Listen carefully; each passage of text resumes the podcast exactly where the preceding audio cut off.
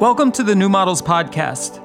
In this episode, we speak with communist and professor of literature and critical theory at UC Davis, Joshua Clover, who has authored several books, including Riot, Strike, Riot. We recorded this conversation in early June, shortly after widespread street protests erupted across the United States in response to the murder of George Floyd, Breonna Taylor, and countless other black Americans at the hands of the police. With recent unrest as our point of departure, this broad and ultimately hopeful discussion offers a trans historical framework for public uprisings that includes discussion of violence, UBI, the policy left, the long tradition of communist and socialist principles and black radical thought, surplus value, digital platforms, and the notion of territory in the Anthropocene. If the answers in this conversation contradict your understanding of the world, Try listening while suspending your disbelief in the impossible. In this episode, Joshua Clover flicks his lighter at the other end of capitalism's dark tunnel, giving us a glimpse of what could lie ahead. I'm Lil Internet, joined by my co hosts Carly Busta and Daniel Keller. Let's get into it.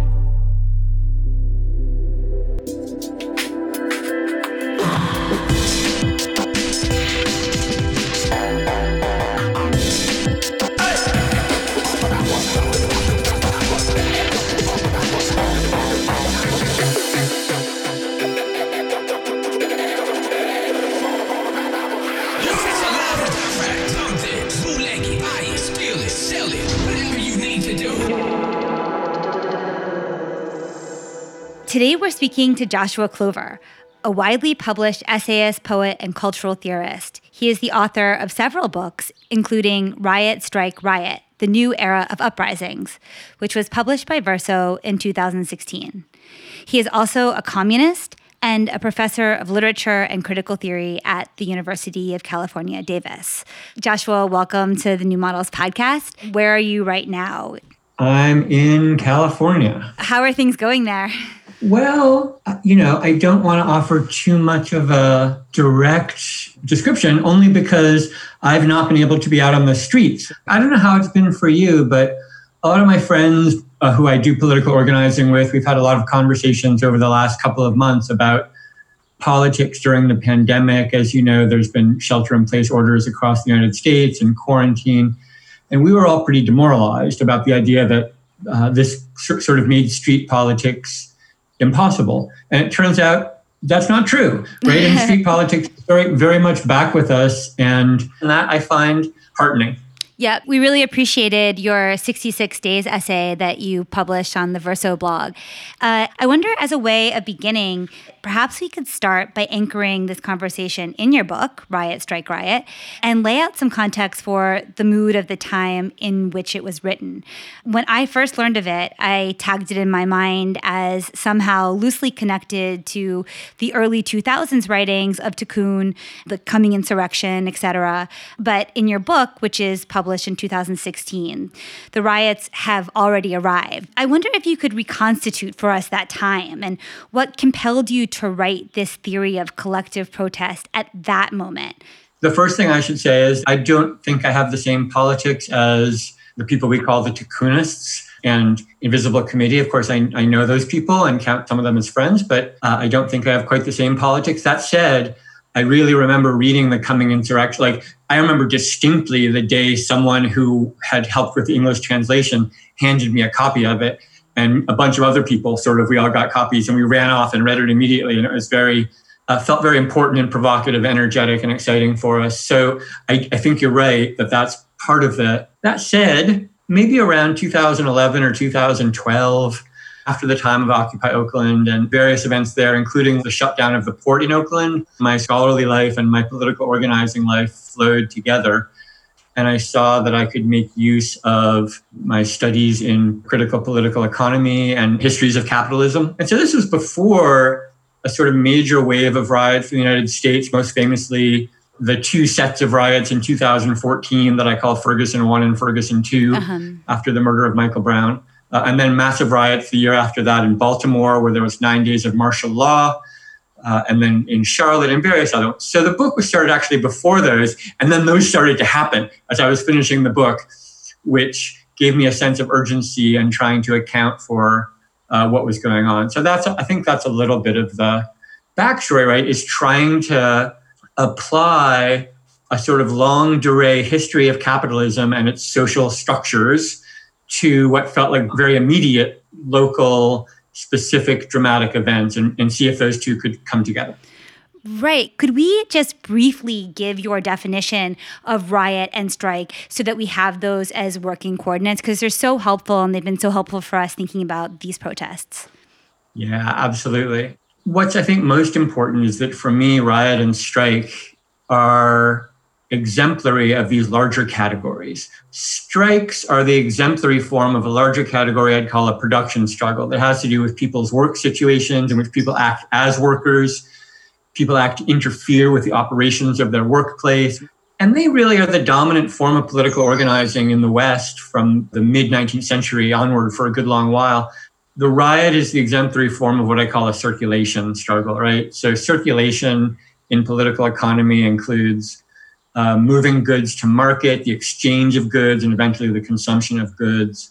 But it's also where people who are unemployed live, right? In the space of circulation. If you're unemployed, you're still market dependent. You still have to buy things, uh, but you don't have a steady wage. So you can't struggle in the workplace. You're not going to strike. So your struggle is going to be in the space of circulation. Uh, and that might be a riot or things that we call a riot or things that resemble a riot that involve struggling over circulation, most famously blocking of roadways. It's become a very standard form of riot. So blocking the circulation of people and goods and capital, that's a classic circulation struggle. So those are my definitions. I should say very clearly anyone who goes out on the street ready to risk to take risks with themselves, they get to call what they're doing whatever they want, right? It's not for me to say like, "Oh, you're using the wrong name." Um, people who people are who are politically committed and principled and fighting, they get to name name it however they like. Yeah, for sure. I wonder if I can ask one more establishing question. I know I'm hogging them. No, please. Is that okay? You're doing a great job hogging. A lot of times when people think of riots, and certainly what's been on everybody's mind the last week is this idea of violence. Could you speak for a little bit about when you see the riots that erupted in Minneapolis? What do you see? The first and most important thing to say is that the violence in this case began, as it always begins, with the police, with the state with the regime of property, since it's also the regime of property that police arm of the state exists to maintain.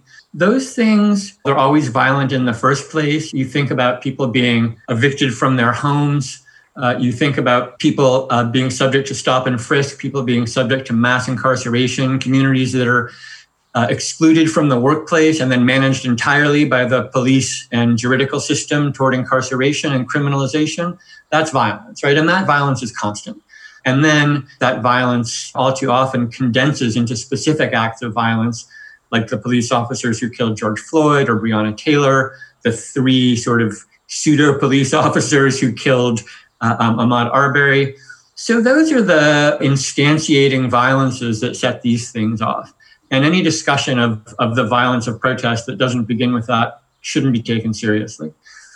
Then there's another question about how to understand once the protests have begun. Uh, there's a great hurry to name aspects of it as violence. And the main function is probably to split a protest, right? To try and suggest that there's a right way to struggle. And that if you had just agreed to stand on a corner and feel something very intensely, that's legitimate. But if you do anything beyond that, that's illegitimate and, and violent. So the rhetoric of violence isn't even descriptive, right? It's just a pure political instrumentality designed to divide movements the last thing I'll say is, you know, I'm sometimes frustrated in the what I'll call the extreme humanism of liberal ideology. That said, what's fascinating is given that that's our dominant ideology is the sanctity of the human body and of human life transcends all others. It's shocking that against that, suddenly people will pretend that there's an equivalence between violence conducted on human bodies and the destruction of property. You know, even within the ideologies of the dominant class, or however we put it, it's literally incomprehensible that that idea could coexist with the sanctity of the human and of humanism that goes along with it. So again, the people who talk that way have lost any claim to legitimacy because their own system that they've produced for centuries doesn't make any sense. I, I was just sort of like very, I'm very interested in your extreme humanism of liberal ideology take. And I do think this idea of life being this sanctity of life over everything else, you see how that can just be kind of wielded like as a weapon where it can be used to justify shaming people for assembling during covid times and also the justification for assembling because the risk of life is so great. And if you're going to look at statistics okay uh, your likelihood of dying from covid is higher than being killed by a cop. And the fact that both of these things are so racialized i mean that shouldn't be lost on anybody. So what how do you account for that sort of just change in attitude so quickly between 66 days like you said and is it actually then just not really about life at stake but something more symbolic or intrinsic? Maybe something less symbolic. Uh, i mean i think this is the part where it turns out that foucauldians don't like me but i like foucault so i hope it's okay. I like foucault but he plays a limited role for me. I had read like the seventh philosophical hot take in a row that was about Foucault, right, and about how the pandemic was really demonstrating his insight of the change in, in biopolitics around the end of the 18th century, this shift toward what he refers to as the power of the sovereign to make, live, and let die. But I had the exact opposite experience, right, which is to say, it seemed to me that was the moment when the power to make, live, and let die, in Foucault's famous formulation, had proved to be not sovereign at all that is to say, it was clear that the economy was calling the tune. And the real question was it's all about make work, let buy, right? that, that imperative of having to make people go back to work so that then there could be effective demand so that people could buy things and the economy could keep functioning and pumping. That was clearly the sovereign impulse. And questions about living and dying were entirely subordinate to that and had to respond to that. Something that I think is really counterintuitive about the last couple months, though, is you talk about, yeah, make work and let buy.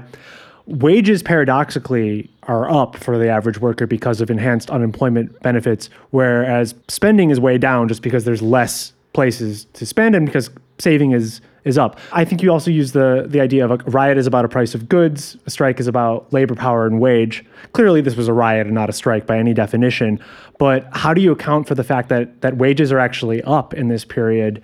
Uh, I, I probably need to study the economics of it more. That a couple of the accounts I've seen of wages being up are phrased in, in terms of wages for those people who are actually working, whereas if you average wages across society, uh, um, women, people who are, who are feminist, don't have direct access to the wage. And when you have labor participation rates trending down toward 50%, historically low, even compared to the Great Depression, I'm not convinced wages are up.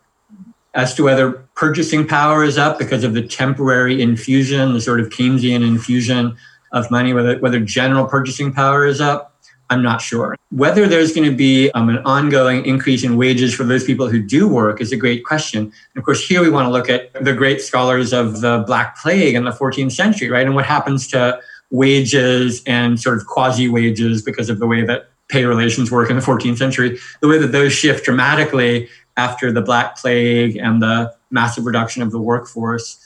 We're in a very diff- different situation now, right? Where we don't have a complete inability to staff all the existing jobs in the world. We've had this ongoing increase in what gets called surplus population, right? Of people who are probably never going to find a home in the wage. So I doubt that insofar as wages are driven by supply and demand, we're going to see a meaningful increase in wages over the long run. In fact, I think they have to decrease. That's almost inevitable. Uh, okay, this is not, but how would you account for then a more permanent kind of UBI and what kind of effect would that have as an input? Um, boy, you're asking, I admire your faith in me. Um, the, that like the economics of UBI, there's great scholars out there who spent, who spent their lives. I'm some guy who's like started worrying about bread riots in the 14th century. So I don't want to, I don't want to claim to be a UBI specialist, but there's two aspects, right? As far as I can tell. One is UBI as a way of trying to restore effective demand uh, in a Keynesian sense so that an economy can continue and have enough demand that it can keep on employing people and hopefully restart a virtuous cycle. That seems unlikely to me. Um, various effects to restore effective demand, notably the massive bailouts after 2007, 2008. have been strikingly ineffective at getting capital to start reinvesting um, in the in the economy, and I don't think that Ubi is going to cause capital reinvestment. So I don't think it's going to restore profitability to the industrial economy at all. The other, even more cynical account, sort of less economistic, is to understand UBI as a final total replacement for the various kinds of social welfare programs that were brought into being over the course of the 20th century so that UBI will replace people's health coverage, will replace people's unemployment insurance and various other things like that. And people will say, like, well, we're giving you a thousand dollars a month. You're on your own for all those things. Right. Right. And so it won't even increase anyone's purchasing power at all. It'll just shift the burden of the social safety net increasingly toward the private sector. I feel like that's a little bit of a boogeyman because I don't think that many proposals call for that. I know that that's the fear, but I think of it as just being a permanent inflationary input. And I can see how that, in theory, could stimulate demand for a lot longer than seems rational.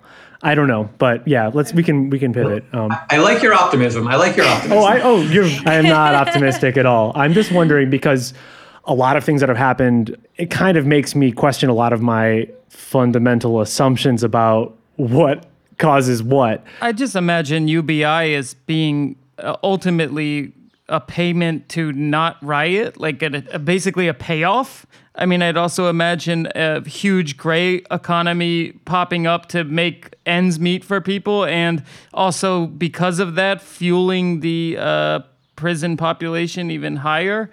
I just don't. I don't imagine there would ever be a generous UBI that would actually be a living wage for anyone. I, I don't mean, think it tends. Yeah. I don't think anyone, even with an increase in wages, I don't think any like most people in America were surviving very well whatsoever. I mean, what was it? Forty percent couldn't afford a uh, six hundred dollar emergency.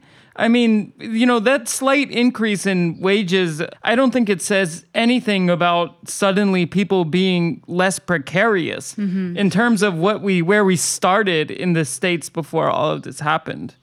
I think that's absolutely right. I mean, I think that that, you know, I tried to formulate the various welfare contracts of the 20th century as buying the social peace, right? right? And that speaks to a couple of things. One, that riots have been actually quite effective as achieving practical reforms, even if they haven't stated that as their intention. But the other is social welfare payments, a way of purchasing the social peace. And UBI, should it arrive, absolutely should be understood in that context that you mentioned as a way of purchasing the social peace. But I don't think it can be sustained, right? Yeah. I mean, I, I, mean, purchasing the social peace is a, has historically been a phenomenon of rich societies, and you know, the United States remains an incredibly wealthy society, but getting less so. Right. And as life expectancies decrease for middle class white people, the willingness to spend money purchasing the social peace is going to diminish greatly. Uh, and I don't see it as, as being simply like, I'm not a modern monetary theory guy. I don't think you can just crank up the money machine and buy the social peace and have it have no consequences. Actually, can you speak about that? Although I mean, you don't have to speak about it. It's buzzing right it's, now. It's, well, it's hyper Keynesianism, basically. I could work through what I see as the economic theory of it. It would be tedious for all of us. I think in the end, you have to believe that there's no relationship between the value of a good and its price. And here I don't just mean in the Marxian sense. You can look at Adam Smith or Ricardo or Malthus or any of these guys who start to realize that value and price are not the same thing you have to value you have to believe they're totally detached to believe that mmt can work. That's a very short version of a long economic theory argument. But instead i'll offer the following like note on mmt fredric jameson if i'm allowed to mention him um, has a really nice sort of formulation of what ideology is that he borrows from althusser who's borrowing it from lacan who's borrowing it from levi strauss. There's a whole intellectual tradition. And eventually jameson says ideology is the imaginary resolution of real contradictions, right? So things that can't be resolved in reality, we develop sort of imaginary ideas that resolve them for us. That's what MMT yes. is. I mean, I would argue a lot of theory is that, but um. Oh no, abs- absolutely. I would argue a lot of theory. I'd also argue. I mean, because I'm a Grinch, I would argue that the Green New Deal is that the oh, idea, yes. the idea of the idea of green jobs. So yeah, that that would be my verdict on MMT. I have a question. Is there an exemplary riot that comes to mind as being effective in your mind? Is there one? Is there a model to But also follow? define effective, right? I at, mean, that's at- the at other. achieving social change that it aimed to ch- that it aimed for Mm-hmm. broadly, let's say. Um, well, this really, I mean, you know, as Carly suggests, there's so many terms in your question, which is it's it's a good question. It's a legitimate question. But I, but I would say like the the riot that began the Haitian Revolution. Sure, let's say that one. Okay. what is the long tail result of that riot? And it also, and depending on what time frame. but you're, also, you're yeah, thinking exactly. of. What time frame? Yeah. I mean, I personally, the, the fact that you say Haiti is is quite counterintuitive to me, just because there's a, a ton of reasons why Haiti is still impoverished, but it's still very impoverished. So yeah, that's why I wonder what you mean exactly. Yeah, Haiti is the second poorest nation in the hemisphere. Right. Uh, it's extremely impoverished. I don't I don't want to deny that, right? And the structure of Haiti's impoverishment is as simple as capitalism, right? And I mean, we can think about Hillary Clinton as Obama's Secretary of State flying down to Haiti to make sure that the government doesn't increase the minimum wage so that Americans still have access to cheap goods. And so, like the structure of, and yeah, that's the Obama presidency, right? The structure of maintaining extraordinary poverty in Haiti, that's part of the structure of global capitalism. So, if your question is, what's the riot that ended capitalism? Yes, that hasn't happened yet. Yeah. You are correct. Um, and I absolutely agree that's the right question. And I absolutely agree it's still open. The right, like we're, we're not at communism yet. So, in that sense, nothing's exemplary. But Okay. then, I mean, also, I mean, Riot works to create political pressure for things to change Yeah. over longer burn periods. Right. I I mean, mean, he, he, I think you referred to it as ordinal points. And I thought that was a really that's a good- useful yeah. term. Because sure, we think of Ferguson as these landmarks, but trying to think of like, what have they affected? And I personally come up blank every time. Well, if we want to measure in the categories that belong to what I call the policy left, we can absolutely do that, right? The Civil Rights Act of 1968 comes six days into the MLK riots, right? So there's one for you civil Right. rights. Um, That's a good one. or, right, we can say that the global, not universal, but global phenomenon in which the state puts a limit on the price of staple grains. This is even true still in some parts of the very developed world. This is true in France right up until a decade ago that there was a, a government law on how much a baguette could cost, right? Mhm. uh-huh. And, and this remains true across the planet. There's a government limit in Mexico on how much a kilo of tortillas can cost Right. that limitation, making sure that people can afford staple goods to stay alive, is entirely, entirely the consequence of riots. Right. Right? Bread riots. So even if you just want policy left answers, there's many answers, but I'm not the policy left. I'm the communist left. And I still think there's a ways to go. Um, I definitely want to speak about lots of other things, including like the Anthropocene and digital culture. But I do have another question on Minneapolis and George Floyd. You know, you, you say that you wrote the book because you were interested in bread riots in the 14th century. And we do have this situation with George Floyd where the catalyzing act was him using a counterfeit $20 bill at a grocery store. And I don't know what he was buying, it doesn't matter. But the transgression that the state recognizes is that he didn't value that $20 bill. Meanwhile, we have this real, like, schizophrenic idea of the value of that bill, right? Like, there were like how many thousands of 20s were being printed at the very instant. And so, I guess my larger question, though, is where do you see the intersection of like a communist argument or like a, an economic based argument in this crisis and one of structural racism or the social concerns? Um, thank you for that question. I, I locate it in probably a, a variety of different places, and I think it's really important to clarify that, especially in the last few years, when a version of the race class debate, and I'm old enough to have lived through several iterations of the race class opposition, but in the last couple of years in the United States, sometimes around the rise of the Democratic Socialists of America organization, there's been a revivification of it and a distinction of it and an, insist, an insistence that you can resolve racial disparities by paying attention to economic equality and class issues. And I'm very much not of that school. And I really don't mean to offer a sort of version of communism, which is a white communism, which has historically belonged to sort of a European tradition. We often forget how much of the Black radical tradition identified themselves with socialism and communism. You know, C.L.R. James and James Boggs, also Claudia Jones, and on and on and on, you know. it's foundational to abstract communism to have a critique of the very category of private property. When we think about that critique, we're obliged to think about it in the context of as an actual historical matter, some people have been property, right? It's been the order of the world that some people have been made to be the property of others. And that profoundly transforms our sense of what property is and how it works, especially since that tradition is in many ways still with us, right? So the demand that $20 bills be real $20 bills is part of the demand that property, which, you know, $20 bills measure property. That's all they do, right? right. Um, it's the demand that property remain real property and never be threatened with the idea that it stops being property.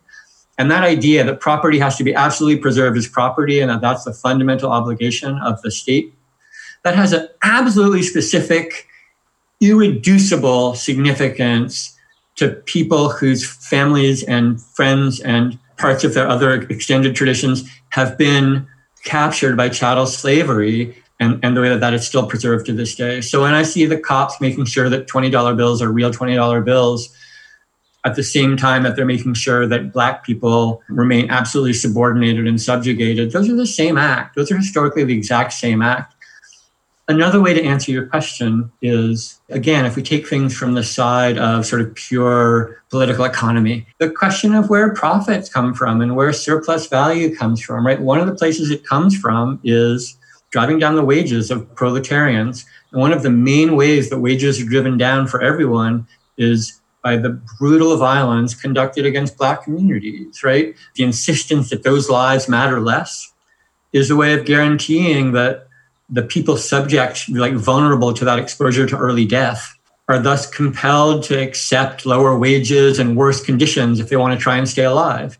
And that drives down living conditions for everyone. The original essay that gave us the term white privilege, which is called The White Blind Spot by Ignatin and Allen, it works through this argument really clearly, starting with Irish colonization in Great Britain, right? The, the driving down of Irish wages lowers the wages for workers everywhere. And the violent imposition through which Black Lives Matter less is a way that surplus value and profits are generated for capital, as well as a way in which white supremacy is enacted you know 24 hours a day on an entire population right and so those two things can never be separated they're a single phenomenon and uh, i really have no use for people who want to want to tear them apart and treat them independently Thank you for that answer. That totally tracks. I I wonder. Uh, I agree with you that the racial problems and the uh, economic and class problems are inseparable. But do you think, though, right now that maybe everything is being eclipsed too narrowly by the racism narrative? I think that it's probably too early to answer that question. I, I agree on the time scale. It might be too early? I think that, um, I mean, one of the things I tried to be thoughtful about in my book was the shift between the two eras I describe as riot and riot prime, right? The first right. era from the, you know, 14th through the 18th, early 19th century, and then the current era that I call riot prime, which dates since the 1960s or something like that. And in that first era of riot, um, riots were more openly or immediately organized against the economy, right? They were the, the famous category of the bread riot, the struggle over how much it would cost to stay alive in the marketplace. That was the basis of riots. The clearly and immediately economic riots that were familiar in that first period are less familiar in the contemporary era where we mostly talk about race riots, um, understand them as arising from racial animus, racial hierarchy, racial violence in some ways, this is inarguable. The initiating incidences over and over again, as we've seen, are cops or cop adjacent people killing young Black people. That's not the only possible way these riots start, but this is the common format.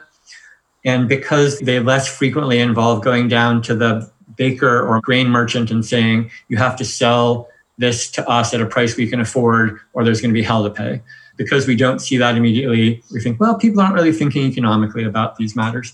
And the goal of my book was, in one part, to articulate this contemporary riot as also a kind of class struggle. That's not to separate class from race, but to think about how class and race go together in Stuart Hall's famous formulation uh, race is the modality through which class is lived, and they can't be taken apart. So I think that when the immediate moment of violation and violence is so visibly racialized, the sense that that is the terrain of struggle is really legitimate. And I think the understanding of these economic phenomena, not instead, but as well, that develops more slowly. You know, my hope is that people will, will come out of this with a better understanding of what looting is. Well, I just wonder I mean, does looting actually present a challenge to capital. I mean, the markets clearly decided this was no threat to their power whatsoever or to the political status quo. Not to say that sta- I don't even want to get into morality or ethics of looting at all, but is it actually an effective political strategy? I don't see any evidence of that. Is it a, and if you're going to just call it a, an expression of anger, sure. Is there some value in self expression? I guess.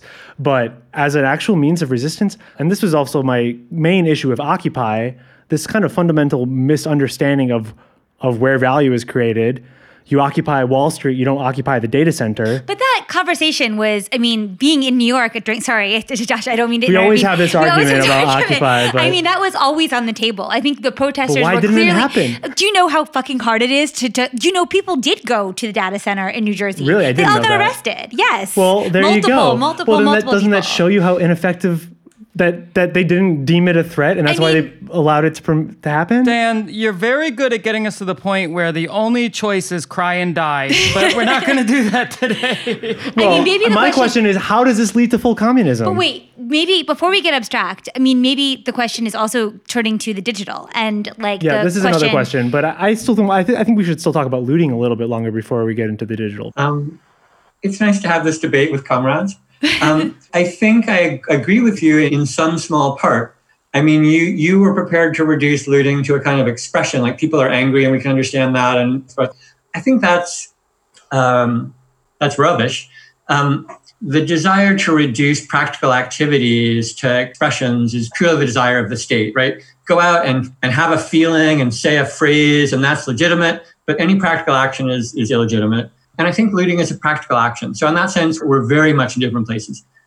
That said, because I like to end with agreement, I agree that you're not going to make communism by looting. I, I, lay this out in the book, right? That looting is a it's a real practical activity. We're talking about people who can't afford to live in the marketplace, and looting provides some temporary, short-term solutions to that problem.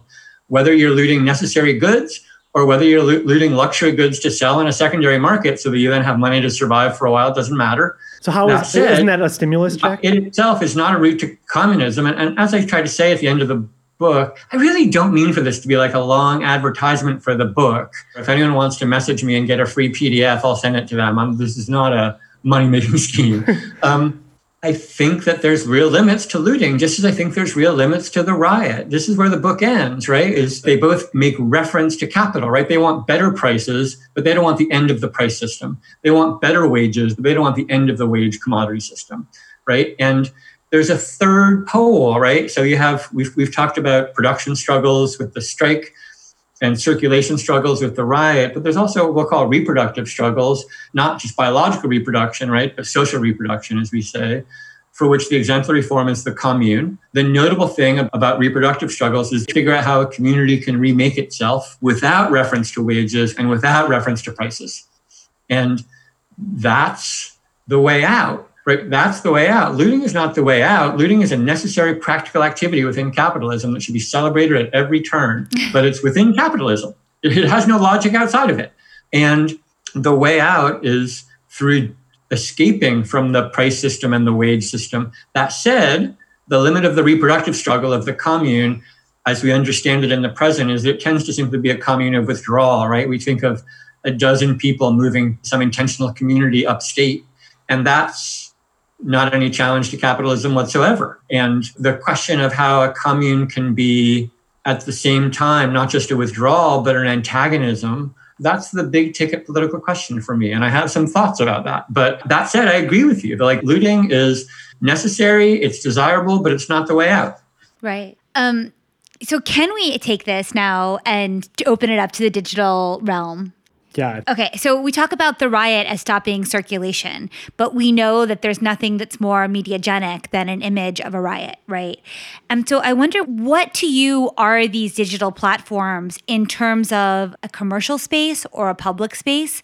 Because ClearNet platforms, they pose as your friend, but yet they're also sort of a state. They also will conduct you in a certain way. And the flip side of that is the value of these protests as images images that garner attention? Like, where does the neoliberal subject, the subject who is, I mean, I don't know if you buy the whole attention economy idea, but I also know that that's the imaginary where we live. We live in the idea of attention being equated to money in your bank account. So, where is the neoliberal subject in this? Where is the subject who is remediating this on social media or building up their social capital by virtue posting on Instagram? I mean, this is a multi pronged question now, but can we shift this conversation into the digital spaces with the caveat that I know we're getting away from the material and that's a problem? I know, but, but we're not getting away from the material okay. at all. Keep that in mind. Digital, How would you? The digital is material. It's, it's, it's also it's true. I mean, it also it burns energy or whatnot. Well, the infrastructure is fixed capital. It does require. the infrastructure is, but the users aren't getting. No, there's not right. a direct like. I mean, we're slaves in this, right? We're like these bees that have to like operate in this space to have this semblance of creating value for ourselves, but we're not. We, I mean, or I, how do I even phrase this as a question? I have 35 questions in here, but these are the coordinates for talking about the digital space. yeah. Maybe just first of all, can we speak about the spaces on which all of this is consumed, shared, understood? 70% of us are still locked in some quarantine stage and are consuming or understanding or sharing the information about the past week's activity in the digital space. How do you see these platforms? Uh, what are you well, maybe say? I mean I was just going to add Simpler, maybe a small question is is um, riots predate media amplification of riots and how does it change hmm, the right. the utility the way riots are processed or undertaken? The first thing I want to say is I enjoy listening to the three of you puzzle things out and debate with each other far more than I enjoy listening to myself. So I appreciate, I appreciate that, and I encourage you all to keep going. Um, um, I'm not sure I have great answers to this question. Again, this question you're asking, there are people far more than I know who've really devoted extended, careful, meticulous research and elaborate theoretical development to thinking about this stuff. Like I think about Nick Dyer Witheford and um, Alexander Galloway and uh, my friend Hannah Zeavin and various people who've been trying to puzzle these things through. And you're right, of course, about the power of these platforms I tend to be a person who's not a technological determinist. I certainly wouldn't identify myself as an autonomist, the school of like, labor always strikes first and capital changes itself in response to that. That's not my view of the world. That said, I do think a lot of the technological build out that we've seen around media platforms and things is a following index of struggles that are happening in the world, not a leading index or a cause even if you want to go back to the very roots of internet, right? The roots of internet are a desperate attempt to put together a linked communication system in response to the possibility of a certain kind of global war and global struggle, right? The DARPANET development. And, you know, on the one hand, like I know people who are involved in Tunisia and Egypt and places like that in, in during the Arab Spring who really have great certainty about the things that Twitter enabled and other kinds of digital dissemination enabled for sharing plans and sharing tactics and sharing capacities. And I don't want to dismiss that. I generally think that technologies are more responsive to underlying changes than they are productive of, of underlying changes. The place where we would probably really divide is, or maybe not, I'm not sure, is I don't think there's such a thing as a neoliberal subject because I don't think there's such a thing as neoliberalism. I realize this is a, like a minority position among the, the, the chattering classes of the left, which I'm clearly a part. Um, but that's just not a framework I use. I don't find it very useful the neoliberal subject, like the person you're talking about, I think, is like the person who was never going to take part, whether Twitter existed or not, and they're still not taking part, but their engagement, which is different from taking part, is through Twitter. The majoritarian fantasy that political struggles have to like necessarily do or must involve a vast majority of the population that idea is belied by every revolutionary struggle that's ever happened in all of history, which is always conducted by a great minority. And I'm not making some anarchist claim about active minorities. I just mean revolutions don't happen because 51% of the people decided today was the day. right? That's, that's just not what happens. But there's always a vast mass of people who are observing and talking about it down at the, the wine cellar. I mentioned wine cellar in the sense of vendor, not in the sense of basement. Oh, because that's the scene in Tale of Two Cities by Dickens, right, where he's trying to narrate the French Revolution.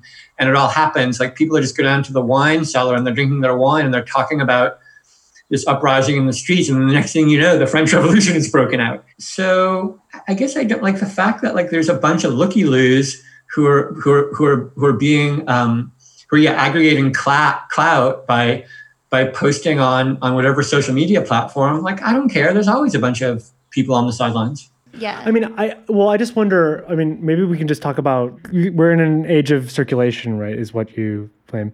Social media is exemplary of that, uh, especially the ones that are advertising based, where the value extracted is not really in the data themselves. But I do think that there is something that maybe I don't know. I want to be like Marx didn't account for, but I'm going to say that Marx didn't account Marx for didn't account Facebook. for Facebook, whatever. But there is some surplus value in the data created from that circulation in, intrinsically. I think.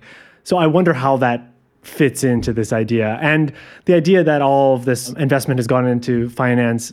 Insurance, real estate is the R. Um, yeah, real estate. Yeah, Real yeah, right, exactly. yeah, yeah. Um, where does digital infrastructure fit into that? Oh man. Um yeah. So again, we just don't find ourselves on the same page. Like I don't think any surplus value is created by media companies. I don't think a, a single, however you measure surplus value, a single unit of surplus value is created by digital media companies. All their income is from advertising. That advertising doesn't exist unless it can be advertising for other products. Those other products still have to be made they can speed up the circulation of those products, right? They speed up turnover time. So you got your company making Pepsi. They can advertise on Facebook, and that's Facebook's massive income. And that can speed up the turnover time so that Pepsi sells faster and faster, maybe. Um, and then that means Pepsi produces faster and faster to keep up with its turnover time. And so there's more production and more surplus value. But the increased turnover time doesn't itself increase surplus value. Now, I know that actually there's an Engels ed- edited chapter of Marx in volume two of Capital, chapter six, where he claims that turnover time does increase rate of surplus value. And if you want to go Marxology on me, you and I will fucking go round and round for the next seven hours. Yeah, no, Sure. I, am not. I'm not on it. Um, Um, But but yeah, I, just, I just don't, I don't think that's right. I think I think that yeah, the vast flow of money into the fire sector that's real. That's completely real, right? And moreover, for some people, it's real money, right? They have that money and they buy their Jaguar and they actually have a Jaguar and they drive it around. So in that sense, it's real. But that's a measure of the failure of surplus value production, not of its success, right? The very fact that capital won't reinvest in production and pushes all its money into these nominal values, as they say, um, which don't increase use values at all. That's a mark of the economy's limits, not of its capacities or its growth. And I think those limits are part of what conditions the increase of riots. So the rise of fire sector is the rise of riots, right? Because we all know that riots and fire go together. yeah, but yeah, I just I, I struggle with the idea that data itself, that the production of data can't have surplus value outside of being, you know, consumer behavior data for advertisers. I don't know exactly uh, if it fits into a Marxist framework, but whether or not it's for sociological purposes or for political control or just for scientific research in itself. But the data that's created by the circulation of data is real and is surplus. I, I don't know. I, I mean, I, I don't know how that squares in with things, but I, I don't think it- it's only advertising At based. the end, doesn't it all come down to monetizing time, monetizing attention it, itself, monetizing? I mean, the internet is basically they just made like a simulated mirror of the entire world and started monetizing everything in it. No, but it with enables new services. of a cent. It enables Um, new services and things that couldn't exist without it. It's not. I mean, I think that's that's overlooking a lot of the growth in the economy that is not just finance or insurance, It's but still- is it's still- ephemeral. It's accelerating services, though, right? I don't, but I'm not. I don't know anything about real market. I mean, what about proper, OnlyFans, for instance? I mean, Well, yeah, you're That's surplus- monetizing. yeah, but uh, that's That's surplus like gray economy stuff. No, it's it's surplus value created by the circ- circulation of data. I, I mean, I, I don't know, but I didn't realize this. We are doing like a value theory podcast, but I'm always for those.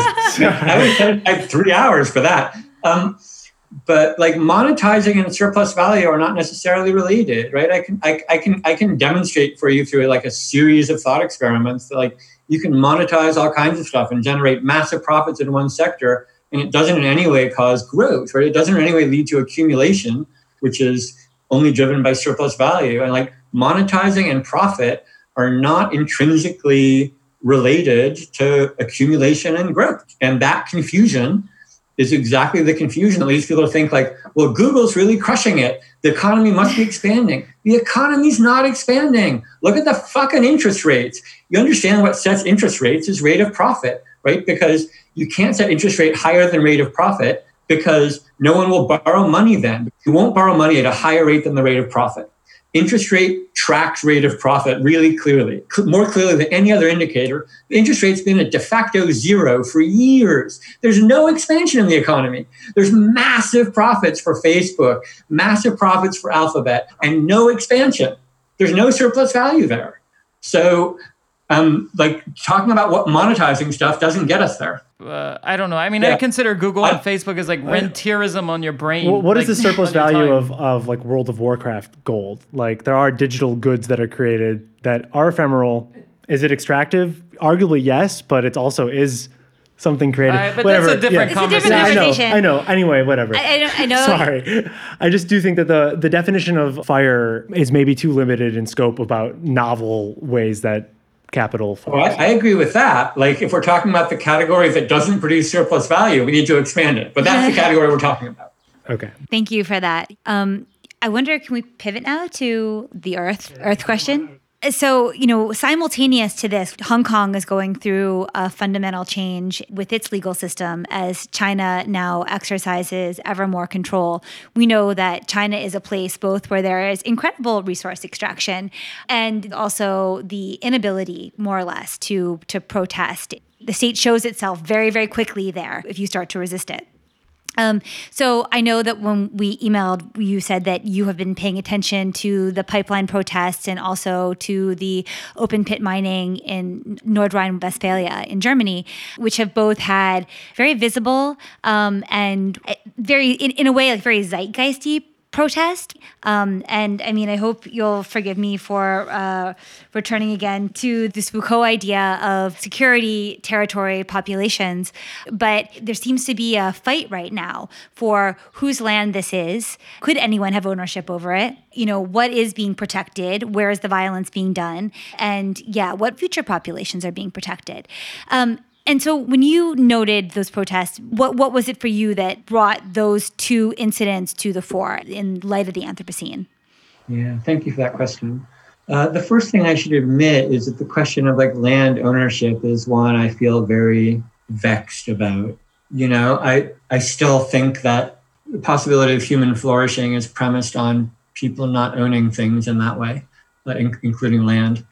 That said, the tradition of land stewardship, often the word we use among indigenous populations, is one I, that I take very seriously, in part because it's been at the heart of many of the most important political struggles and political moments for a long time, but especially in the recent past. And in some regards, the fact that the, the question of land stewardship is at the heart of these struggles that does put a set of questions you'd think of as Foucauldian, maybe about sovereignty or things like this, on the table although there's scholars of this question that, don't always go to the issue of sovereignty. I think of Shiri Pasternak, for example, who's a very interesting scholar who writes about indigenous struggles in North America. So if I think about Standing Rock or the encampment in Germany or various other places like that, what's powerful for me about them is that the ways that they're both a circulation struggle and a reproduction struggle. Right? They're a circulation struggle in the sense that they're blocking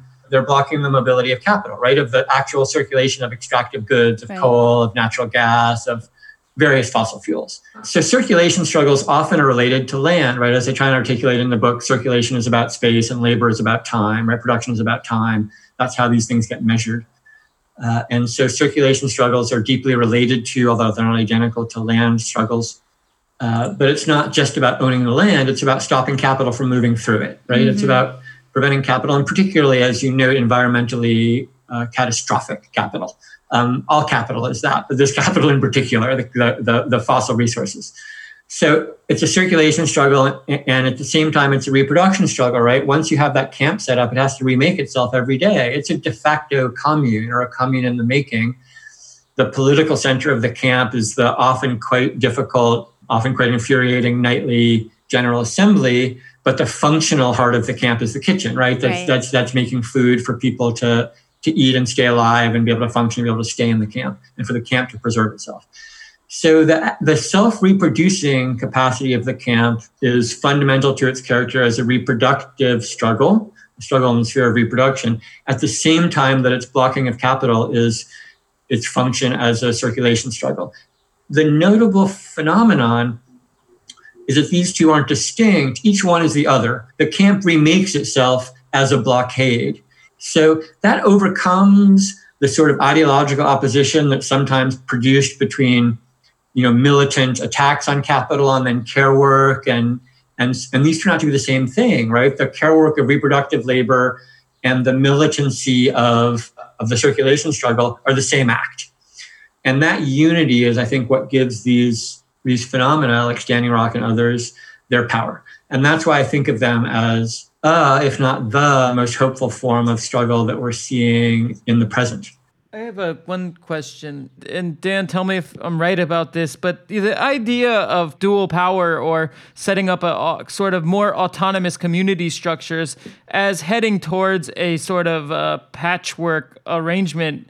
Of course, patchwork has proximity to some really kind of toxic neo-reactionary figures do you think, though, the idea of a patchwork, of dual power, of creating more autonomous or village sized autonomy uh, should be something that the left should re embrace without worry about its proximity to more toxic uh, political discourses? Abandon the universal and try to I don't know, have some pockets of actually enacting the ideology that you you want. Sure. and we're right. thinking about this at a time when, I mean, I know when I, I initially had an email to you, Joshua, because I was thinking through who could we ask to help us think through empire at 20 years. And we now are seeing a very, very different political moment than Hardt and Negri imagined in the 90s when they were writing this. So mm, I wonder if it can be read through that lens somehow, like patchwork now as a pushback against this globalizing force the capital presents.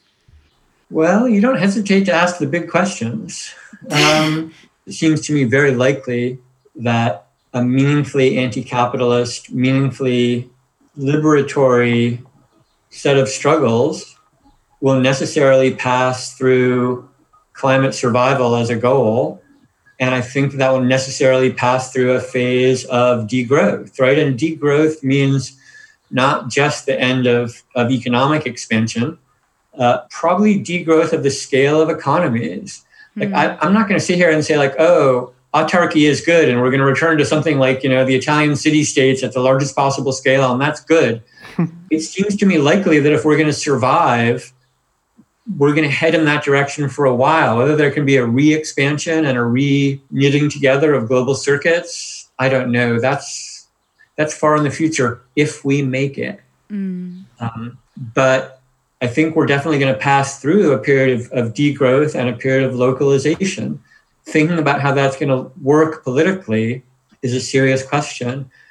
I'm not sure I identify like the thing you're calling patchwork um, entirely with dual power. There's been various dual power propositions of various kinds that have been helpful, less helpful. And like it's not i'm not sure it's easy to compare the dual power proposition of hamas with the dual power proposition of the black Panther for self-defense right? Um, but the sense that various structures that have been federalized and left to macro organizations to manage will return to the need for kind of local organizing that seems to me inevitable. So it doesn't matter if it's good or bad. It, it matters that we know it's coming if, yeah. if there's to be any survival at all and to think about what our relation toward that uh, might be. And, and in that, being attentive to the new kinds of local powers that are likely to arise in some ways very pernicious and destructive and dangerous populist fascist local movements obviously we have to be attentive to that very much so okay this is a big question too but um, i just wonder on an emotional level as a leftist, how do you deal with this quixotic struggle? Like, how do you deal with losing for decades on end? What keeps you in the fight? What gives you hope that you won't always be resisting this bulldozer and that you'll at some point be a vanguard again? Because this is something that yeah, I struggle with myself. like I don't I don't particularly love feeling like an underdog. I don't I don't fetishize underdogism, you know. I like the idea of, you know, the left becoming the vanguard again and I just wonder how do we recapture that? Well, you have to struggle with this question more than I do because you're young. You have a long ways to go of fighting this fight. And you're right to name that something like an emotional fight or like how to attune yourself to it. And I'm not sure there's an easy answer. Um, the one thing I'll say, and it may be too the time scale may be too telescoped to feel meaningfully hopeful. But one of the things I know is everything ends, right? Every form of human organization that's ever been brought into being has ended. Hmm. Um, and capitalism is one of those things. Capitalism is going to end. It might end with something worse. That for me is the hard knowledge, yeah, right? Right. The, the fact that this might just be forever of us losing forever, that is less of a concern for me because I know that there's no locked in stasis that endures forever, that capitalism ends. So the question is how it's going to end and what kind of roles we can play in shaping that ending and what might emerge from it. And because I know that that ending happens, maybe in my lifetime, maybe in your lifetime, maybe not, it gives me some sense that there's a reason to keep going. I admit that it's hard. Again, I think it's harder for you. Yeah. Fair enough. Joshua, if there's anywhere that you feel we should be looking right now beyond your book, which is great, is there any place where, um, are there any resources or any individual voices that you find particularly important right now that should be on our radar? Most of the people I would recommend probably don't want to have their names named. I have a really good friend who's in Minneapolis right now and doing organizing on the ground, but they have uncertain immigration status. They're not a US citizen. So I think there's been a lot of interesting work that's come out of the same riots that I was interested in. Uh, there's a scholar named Andrea Boyles who wrote a book about Ferguson that I think is really worth reading. The things I've been trying to think about have been these kind of mixed reproduction slash circulation struggles and people who are thinking about those. So, particularly a bunch of indigenous scholars mm. who've been mm. thinking about those in North America, Turtle Island. I would name Glen Sean Coulthard, who's a really important scholar for me, Nick Estes. I mentioned Shiri Pasternak, the Land Back organization. Um, which I think is run by the Yellowhead Institute, if I remember it correctly, which has a great website which talks about a lot of these things. And then there's people who are thinking about the situation in Germany. I know Andreas Malm, who's one of our great climate writers, has a book coming out called How to Blow Up a Pipeline. So those are some people I would call out. Excellent. Great. Um, well, thank you so much for your time this morning for you, this evening for us. Um, this has been clarifying and motivating, and uh, it is really helpful to have these trans historical models to think through these big events. Otherwise, they're just reduced to a bunch of cop cars on fire for your Instagram, and then what can you do with that? So, we sincerely appreciate you adding uh, a lot of thought to what seems like a complicated moment. You you also have a really clear logic and voice. I have a feeling that there's going to be like a little you in my head kind of like framing things in different ways when I think about them now. No, for here. sure. Also, which definitely. is really helpful when you can when you can start to project into other people's minds, sort of mental push mental back map. a bit on certain yeah, things. Yeah, for sure. That, that, that's the old internet. right. Thank you for listening to the New Models podcast, and thank you, Joshua Clover, for joining us. Joshua's book, Riot Strike Riot, is available from Verso Press. We look forward to hearing your thoughts in response to this episode on our Discord. If you're not already a member, join us at patreon.com slash newmodels. The organization we are looking towards and supporting during this time of unrest is Black Socialists in America. You can find them at Black Socialists on Twitter. See you next episode.